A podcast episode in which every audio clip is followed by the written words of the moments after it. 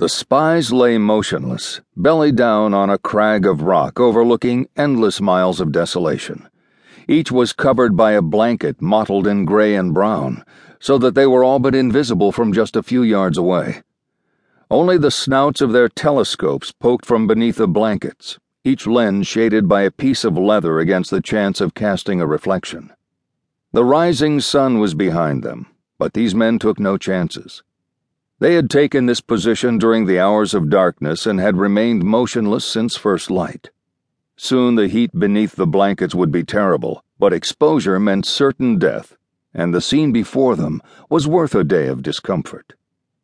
This is it in truth, said one, his voice little more than a whisper, for there was always a chance of a roving sentry passing near. It can be no other. I am sure of it, said the cooler voice. But calm yourself. The time for excitement is when we claim our reward. The sight before them was enthralling only to one who could interpret its significance. In the distance, a camp sprawled on the desert floor, close against the raised lip of an ancient crater. Many such craters pocked this vast desolation, but only this one was a center of human activity. Indeed, the desert was nearly void of humanity except for scattered nomads and this one strange operation.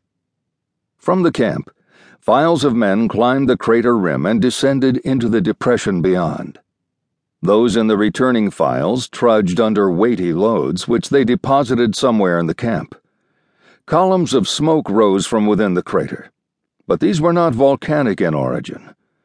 Along the rim, mounted sentries paced, the morning sun casting reflections from their lance points. Even with telescopes, the distance was too great to discern details of dress or equipage. All day long, the two men lay motionless, their attention sharpening at each new activity below them. The rise on which they lay was not high enough to see within the crater, but they had a good view of the camp. When the sun passed zenith, they put away the telescopes lest their position be betrayed by a reflection. The heat grew terrible, but they endured it, sucking occasionally at their waterskins. When darkness fell, they cast off the blankets and lay gasping gratefully in the relative coolness. Moving stiffly, they rose and began to fold their blankets, packing up their telescopes, waterskins, and other sparse gear. Before the darkness was complete, one took a reading from a small compass. He closed the compact instrument's cover and returned it to a pocket in his outer robe. Look, Haffel, said the other man. Where before only columns of smoke had been visible, they now saw a ruddy glow and ascending sparks.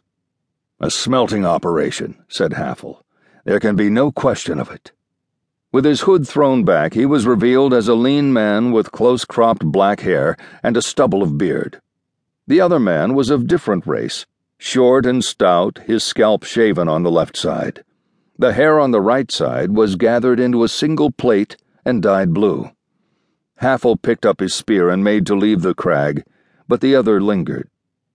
Ingist, we've no time to waste. Come along. We have to find our beasts before daylight. It's hard to believe, isn't it? Ingus said, staring at the glow as if hypnotized. We've found it, after men have failed all these years. Finding it is one thing, Haffel said. Living to report it and collect our reward from the Queen is another. So let's be away. Reluctantly, Ingus picked up his own spear and trudged after his companion. Except for the short spears which doubled as walking staffs, the men carried daggers at their belts, but no other arms.